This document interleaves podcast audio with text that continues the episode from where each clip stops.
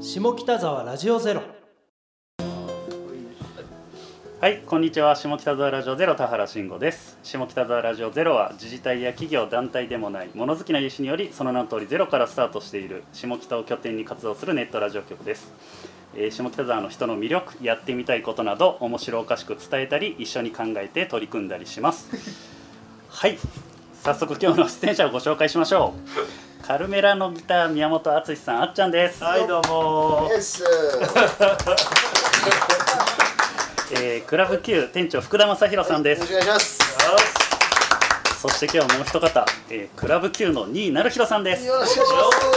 す。あれ声高っ。そんな声の方でしたっけ。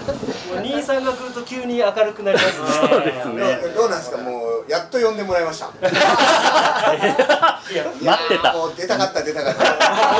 本当っすよ、なかなか呼んでもらえないなと思ってね。ずーっと家で待ってましたよ。ちょっと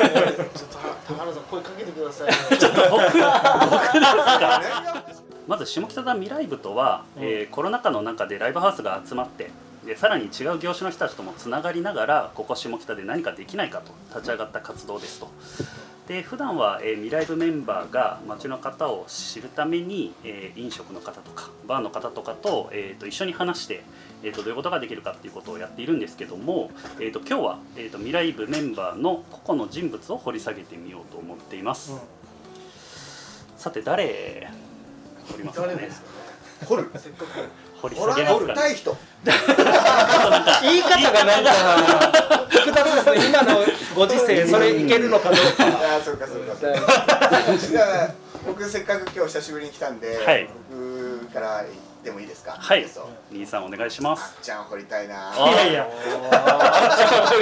このなんだろうなこの不思議な予定調和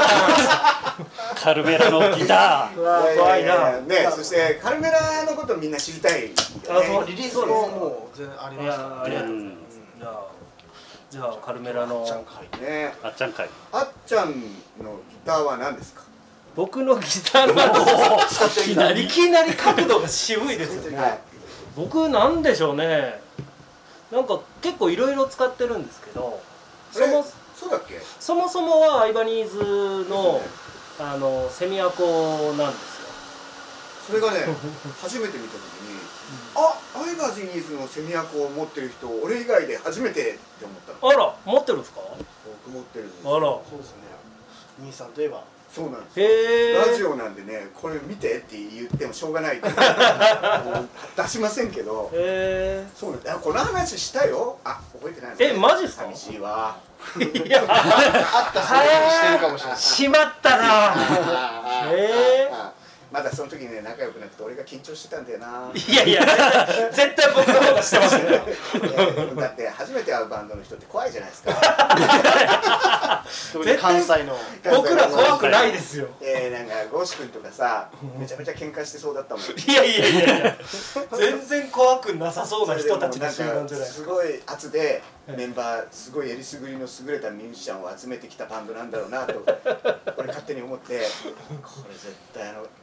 ゴーシ君はすげえやばい人だといやいやそんな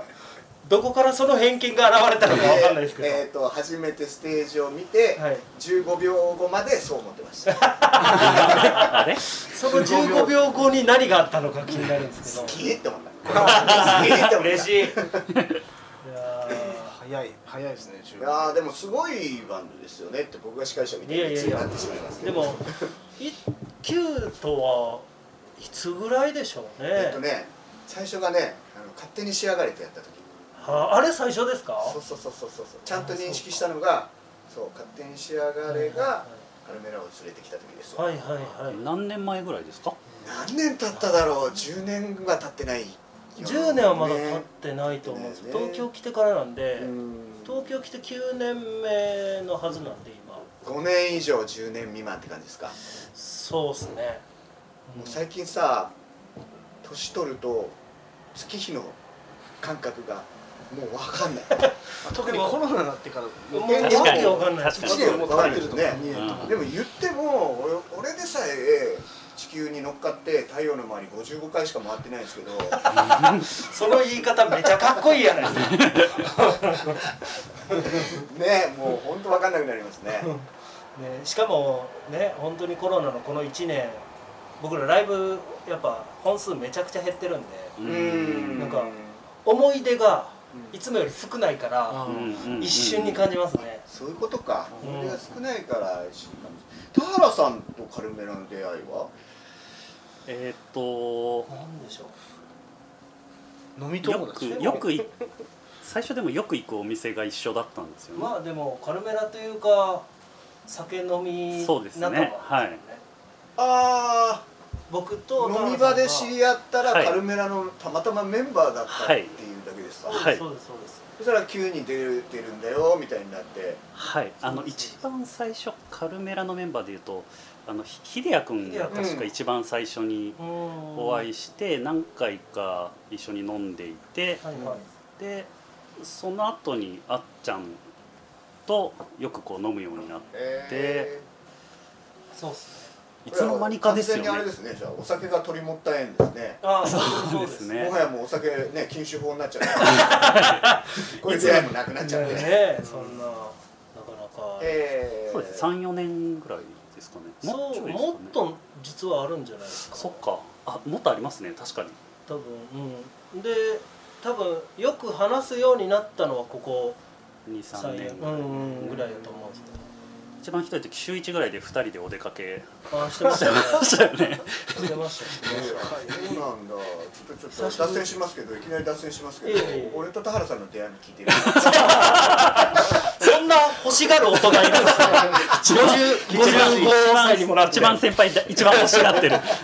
えそう二人はどういういやまああれは忘れもしないあの雨の下北沢での出来事なんですけど何そ舞台は旧のね下北沢テナント入っているビルはいビッグベンビルっていうんですけど、はいはいこれがもう地震の後に古いビルだし、うんこれダメなんじゃないかと今後使用できるのかどうかと耐震的な耐震はい検査をしせねばならぬと、うまんあ今みたいにこう法律がだんだん厳しくなってくる時ですうよ、んそしたら検査に来る人たちがいるあなるとほどやばいと怖いですね検査って聞くだけでもう縮みになっちゃうんですよねキワキワの話になってるわ 早速検査ですからね早速際どい話になってるわもう縮み上がってなったからなんかちょっと想像した感じの人とは違う人が一人いらっしゃって、はいはいはいやたら音楽に詳しいんですよあなるほどでやたらねあのいろいろ聞いてくれるしなんか Q の出場とかも知ってる検査員の人あら検査員じゃない検査員うん まあまあそのチームの人がいてなるほどそれの中の一人が田原さんだっうたーん検査員だったんですか検査はしないですけどそのまあそれこそ来た時はもう本当もうこれもうてんねアンテナ立てまくって敵か味方かこのクラブ級をどうしてくれるんだそうですねそうですね結果どうでしたかか田原さんがいたおかげでクラブ級はもう立派によみがえったんですよわあいえいえいえそう一時期やってましたもんねその耐震補強とか大工事ですよはいはいカウンター受付トイレ全部壊して、へ作りえ直した何ヶ月かいらっ1しゃかいまし月た半ぐらい休みましたねそうですねねそうまあ、いろんなことをね丁寧に田原さんやってくれたおかげで今の級があるとへーいやだから大工事するっていう話を聞いてたんで当時ああしばらく旧なしかって僕 らその時結構お世話になってたんで旧出られへんのやったらなん か違うとこ探さなきゃなーって、ねとかね思う冷たいなーいやいや 同僚工事の手伝わなきゃな ーいやいやいやそんな手伝えることないでしょ 今日休みかって思ってたら思ったより早くあやるのねと思ってそうねなんか大工事だって言った割にはそうそう展開早かったそれも全部ね田原さんのおかげですよ、ええそうなんですよねだからもう田原さんがいなかったら、今の旧とカルメラの関係もそこに戻るそこまでですかそこまででもないですよそんな角度で聞きます か無理やり戻そうとしますねだからでも田原さん確かがにキューピットなんですよ、ああなるほどねあらうん確かにあのキューピッットなのかななるほど言うたけどがね確かにねそう考えたらそうですよねあっちゃんより23との方が長いですもんね僕ああでも今思うとその時の田原さんと今目の前にいる田原さんは別の人のような気がしてならないへえあらこんな髪の毛長くなかったしはいひげも生えてなかったんだけどあそうなんですいつぐらいの話ですかそれえーっと3 2011年と201213ぐらいああじゃあですねう来てすぐぐらいだ僕らはんん工事の時工事の時そのそれぐらいじゃあ一番最初の工事は僕血が知らないな13かな13じゃないですかねもう分かんないけど分かんないけどね最来て最初の方ですよ僕ら多分そうですそうですそうですうんそうですでまさにキューと仲良くなってなり始めてうねんというかもう東京来てやっぱそのゼロスタートじゃないですかうん大阪からそうで来すて、ねでまたなんていうんですか自分たちのメインとなるライブハウス探さないとと思いながらも、うこう全然どこがいいかもわかうんないし、んんもでち大ろん、は阪から当時大阪から見たいはい、東京というか下北のシーンってどんなイメージだった当時何回かは来てましたけど、うん下北そんなでもなんか僕があのー20歳とかこうバンドをガンガンやってこうぜって思ってた時に思い描いてた、うんなんて言うんでしょうこう情熱的な下北っうんていうのよりは、うんちょっと落ち着いてるイメージトーンダウンしてたよね多分感ね覚があていりうまかす。もうそのあちゃんなんかが子供の頃学生の頃のはい下北はいはいはちょっと異常だったもんねだからやっぱりあの時は圧倒的な憧れがありましたし。あうーんでまあ自分ももちろんそういうロックバンドとかやりたかったしやってたのもあったんで、うんまさに下北に来たかったとうんいう思いもあったんですけど、カルメラってちょっとこうなんていうんですかロックとも重なってるんですけどジャズに寄ってたりとか、うんうんうん結構不思議な活動だったのでそうね そうなんですよだからじゃあなんか下北に僕の理想はなんか下北に体をうずめるのを全然大好きだったうんやりたいと思ったんですけど、じゃあいざ下北に体をうずめたところで自分たちにオファーがあるのかとか分かんないからあなーはいはいはいはいんかどこが自分たちにベストな場所なんだろうっていうのをずっと模索してた23年がうんあって、うんでもその時にその Q に出た時にすごい可愛がってもらって。うんそっからですよねいろんなこう先からで輩すねそっからですねもう先輩のバンドさんと対バンを毎回当ててくださるあかのら噂の23ブッキングそうなんかねあのすごいバンドを見つけちゃうとすごいめちゃくちゃなことしたくな るなんか毎回こう楽しみと恐怖が同時に来るんですよ ねなるほどねその怖いとかじゃなくて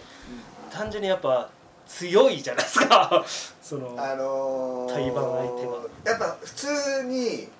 レギュラーの中でやっているライブシーンよりも、うんうん Q でやったらちょっと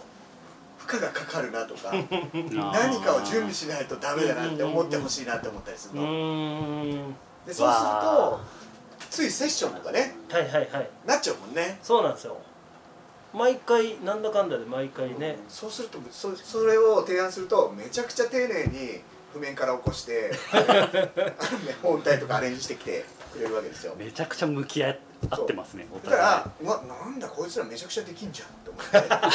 次はもっと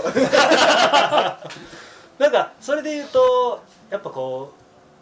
うジャズやってるメンバーもいますし、うんうんうん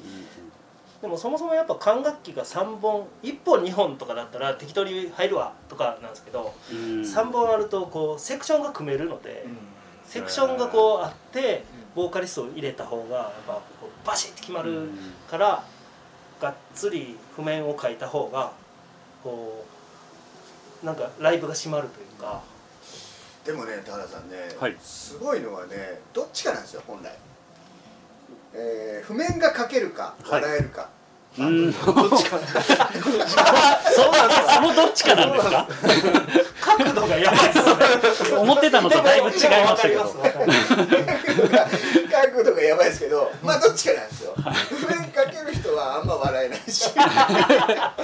笑けるバンドは譜面書けないとかね、 うん、その両方できるっていうバンドはまれにいるけどあーそしてやっぱすごいバンドですよねわありがたいそう褒めてくださるなんででしょうねでもなんか譜面書けるようになってきたのもでもそうやってセッションが増えたからはありますけどねーあーセッショもンともとじゃないのなんかでもやっぱぼやっとセッションやってたんですけど、なんかだんだん自分たちの曲を書くのもじゃあリーダーゴーシ君とパクちゃんと僕が曲を書くんですけど、うんその曲書いてたのも最初はみんなでスタジオでってやってたんですけどだんだん僕はメロディー書いてコードを作って持ってくるが、うん今度じゃあおたまじゃくし譜面にして持ってくるみたいにこうどんどんなって、えなんかちゃおんと。互いがお互いをこう高め合ってきたそうそうですねそういうこちとゃでんすかと締まってきたのでーえー作曲家はちゃんと作曲のものを持ってきてそれに対してどうアプローチするかを考えてもらうみマたジいでなよかった俺カルメラ入んなくて その方が ね効率が良かったんですよ僕らは。でなんかそうやっていくとなんかそのボーカルのスペースが僕ら空いてるから、うんうんじゃああのバックバンドやってよって言われる機会も増えたりじゃあ人の曲をいっぱいやることになるのでじゃあそれ譜面に起こさないとなとか。えーやってるうちに譜面がある方が楽っていうことに徐々に気づいてきたんですよ最初はね準備ちょっと大変だうんそうけですそうどです本番はめちゃくちゃ楽そうですそうですああ人生について言えてますねこ れはねまたまた勉強になりましたなんかいいなんかしっかりねその事前の準備しとけば割と楽だしっていうところになってきたんですうちよらねがバンドやってるようなあれだとさ韓国だとさ一回練習して次の練習まで完全に忘れてたりするからいやいいや僕らもそんなもんですよや いやいやそれすごいなやっぱりなだからもう忘れないようにとかう自然とそういう関係でこう高め合っていったんですかどうでしょうねなんかでもやっぱそういう仕事が増えてきたからそうやらなーんうやらなくちゃいけなくなったがゆえに成長してこれたというかー、うんん、いう部分が強いと思いますけどね僕なんかは特にですけどうんもともと譜面強いメンバーもいらいますしあれなんですけどでもなんかだから多分ハイブリッドなんでしょうねそのバンドマンらしい部分とその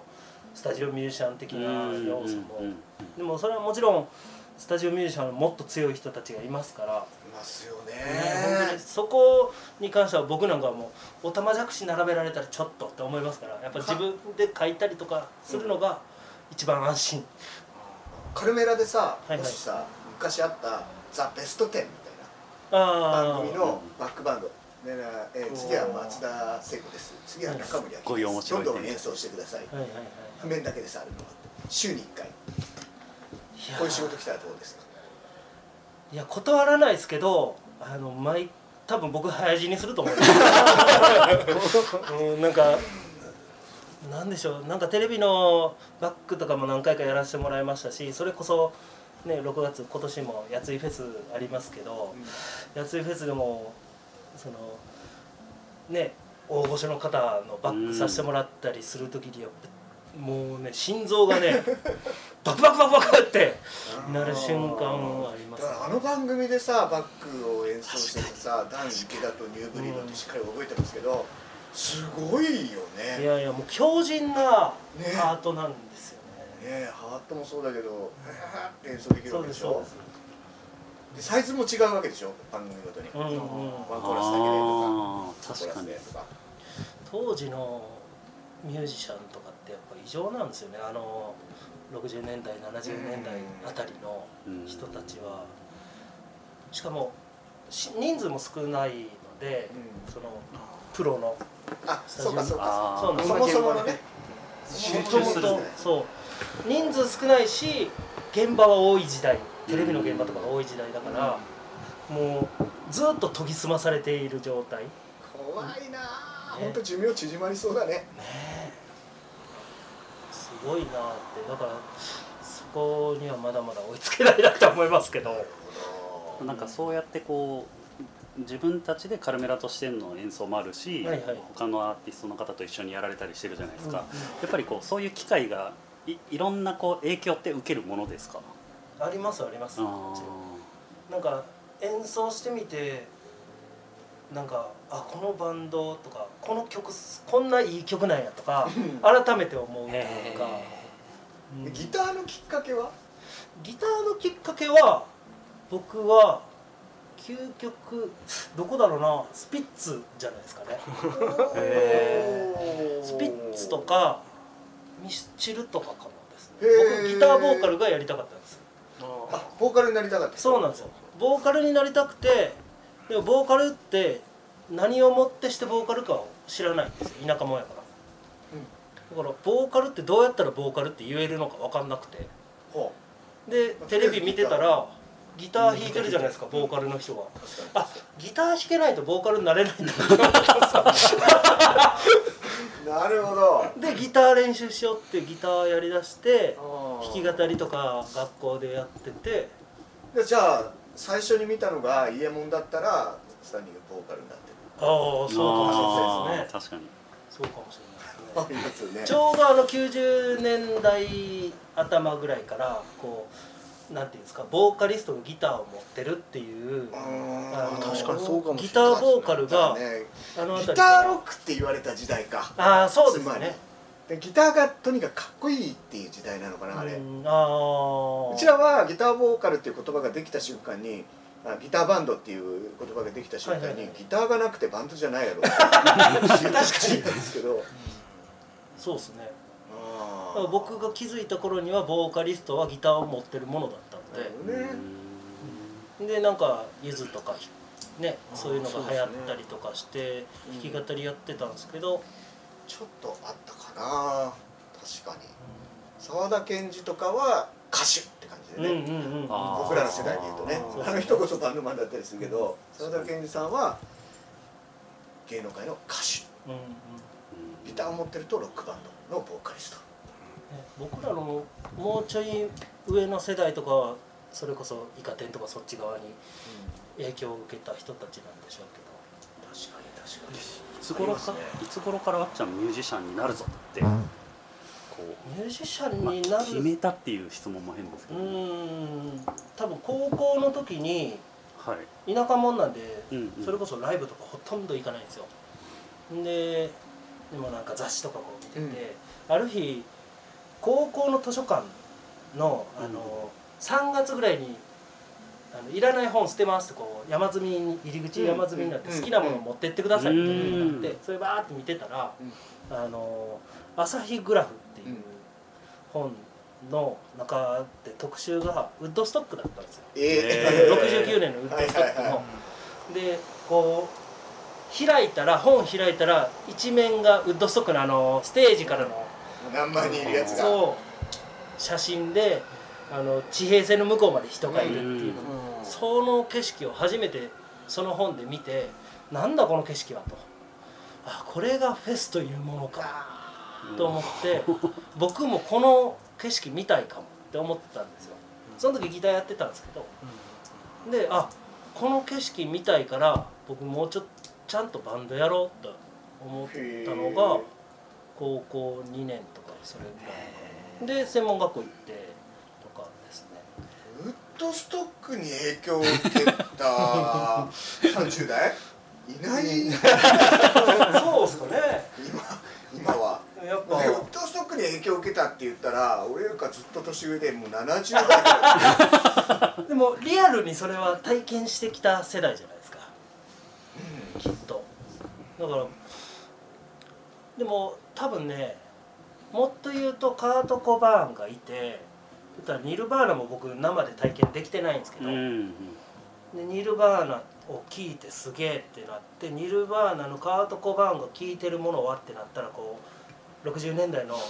レッド・セッペリンとかを上げてるわけですよね。でそれ見てあそういうのも聞いてみようって思ってなんかどんどん古いのを聞いていく中でじゃあウッドストックっていうのがあったんだっていうのでうわあこの写真がそれかってなった衝撃ですかね全部が重なってきたのかもしれない出出会いの連続ですよね、うんそのうんその本と出会うっていうのも含めて、そうそうなんか図書館図書室にそんな本があったんだっていう衝撃もありましたでももう捨てるものですからねそうそうなんですそようです捨よてねようとしてたそもうんね本ってやっぱインターネット以上にさ強くハートの中に残る残りますよね影響すごく受けるもんねだから今でもその本持ってますからねずうわーっとこれは自分のあの初期衝動だと思って持ち歩いてるんですけど今度じゃあウッドストック検証会や ろうめっちゃおもろそうそれやばいですね全部あの当時の人からしたらそれは間違ってるよっていう検証でも我々の解釈でこう だみたいなこうだみ たやいっぱ美化されていきますもんねなね全体でそこからねカルメラを始めてうん15周年15年っすねでも、そんなあっちゃんからうんはい一曲ご紹介いただいてもよろしいですそかうですね渾身のなるほど忘れてましたはいじゃあ、えー最近5月にリリースしたカルメラのニューアルバム「黄昏レゾナンス」から「えー泣いてたまるかよ」です